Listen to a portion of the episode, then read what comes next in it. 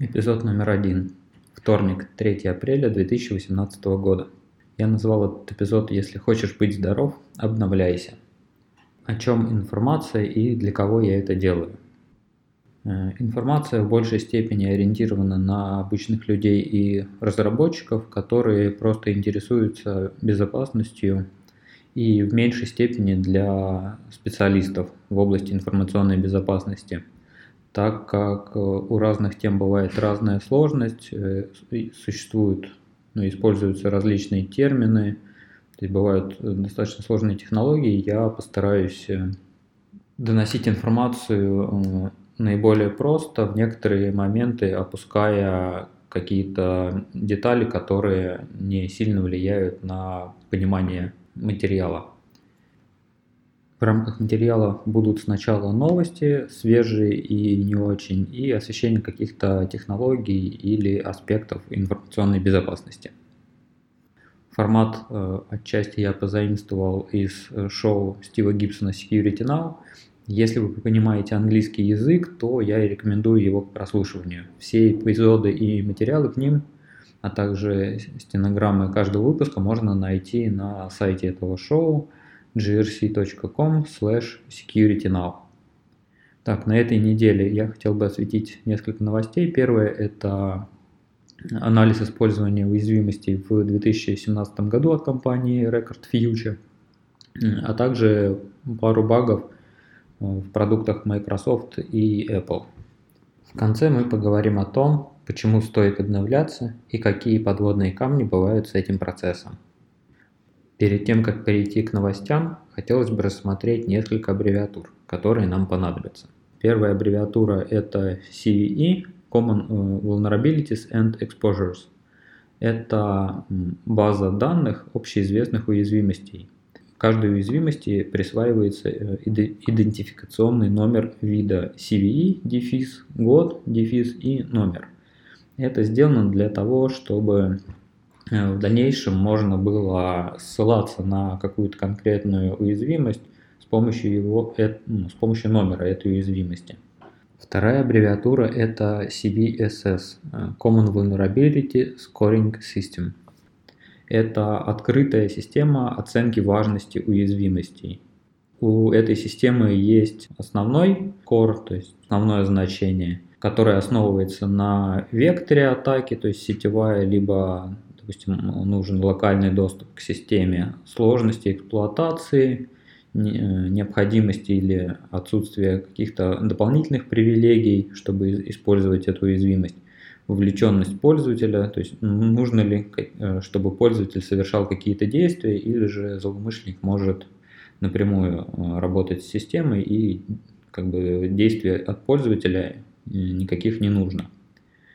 И э, здесь еще учитывается то, э, насколько страдают в контексте данной уязвимости конфиденциальность, целостность и доступность информации. Помимо этого есть так называемая временная оценка, которая меняет значение важности в зависимости от э, наличия эксплойтов или proof of concept, от того, выпущено ли исправление производителем подтверждена ли эта уязвимость или это просто какая-то первоначальная информация и об уязвимости нет никакой дополнительной информации, в том числе технических деталей. Теперь перейдем к новостям. Первая новость касается уязвимостей, которые использовались злоумышленниками в 2017 году. На прошлой неделе компания Recorded Future опубликовала свой ежегодный отчет. В рамках этой новости хотелось бы отметить два интересных момента. Первый – это то, что по сравнению с 2016 годом акцент злоумышленников сместился с компании Adobe на компанию Microsoft. 7 из 10 топ-уязвимостей – уязвимости в продуктах Microsoft для конечных пользователей. Особое внимание привлекает э, уязвимость, которая находится на третьем месте. Это уязвимость с номером CVE 2017 0022 она имеет э, уровень важности по шкале CVSS э, всего 4,3. То есть эта шкала имеет уровни от 0 до 10, где 0 это неважная уязвимость, то есть фактически нету никакого ущерба. А 10, например, это удаленное выполнение кода с минимальной сложностью без вовлечения пользователя. То есть в данном случае э, в топ попала уязвимость, которая как бы не очень критичная с точки зрения первоначальной оценки. Почему ну, вообще важна вот эта система оценок? А эта система оценок позволяет среди э, определенного набора уязвимостей, которые известны людям, которые поддерживают систему, выбрать те, которые, на которые стоит обратить внимание в первую очередь. Следующая новость касается Windows 7. Исправление для Windows 7 от уязвимости Meltdown позволяет пользовательскому процессу получить доступ к памяти ядра системы. Meltdown позволяет злоумышленнику читать память со скоростью примерно 120 кБ в секунду. В исправлении содержится ошибка. Один из битов в трансляторе между виртуальной и физической памятью изменил значение и память стала доступна любому пользовательскому процессу. В результате злоумышленники могут читать память со скоростью порядка гигабит в секунду.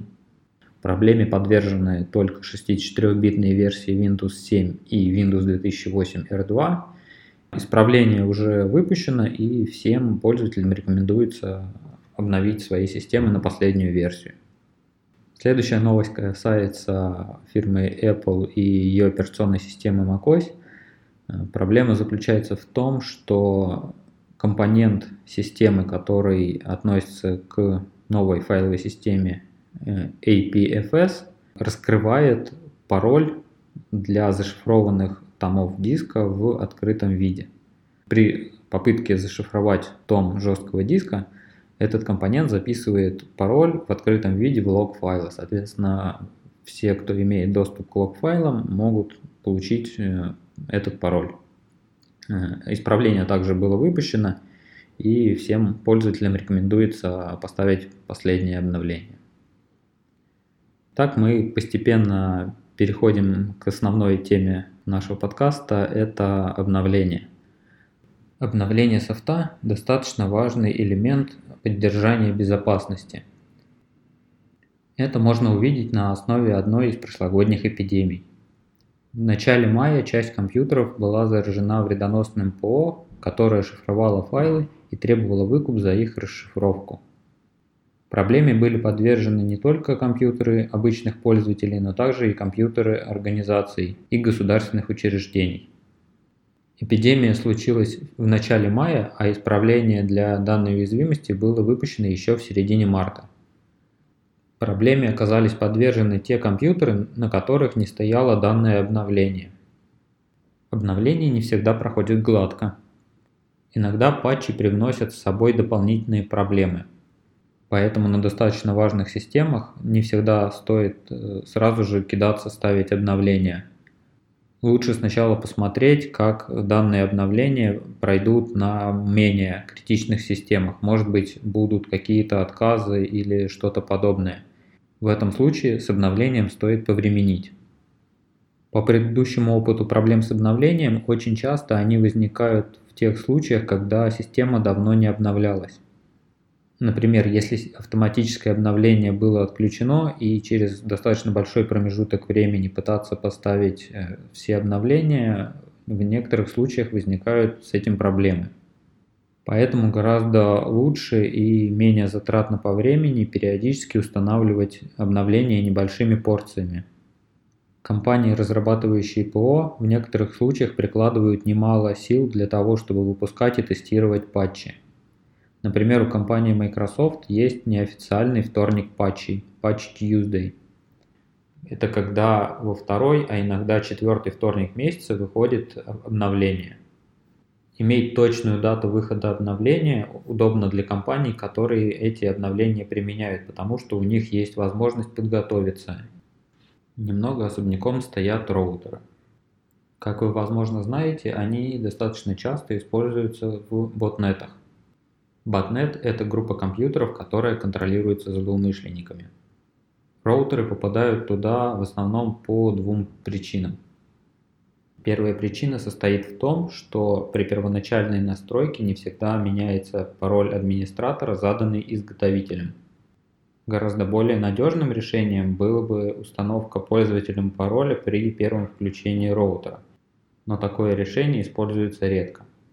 Вторая причина состоит в том, что роутеры очень редко обновляются. Мало в каких роутерах есть система автоматического обновления, а самостоятельно обновление пользователи проверяют редко. В некоторых случаях роутеры ставят провайдеры услуг и у пользователей нет к ним доступа. Роутер является важным элементом с точки зрения доступности интернета. Поэтому в момент обновления роутера соединение с интернетом будет отсутствовать. Но чаще всего пользователи не обновляют роутеры просто потому, что забывают об этом. А как давно вы обновляли ПО на своем роутере? На этом я с вами прощаюсь. До следующей недели.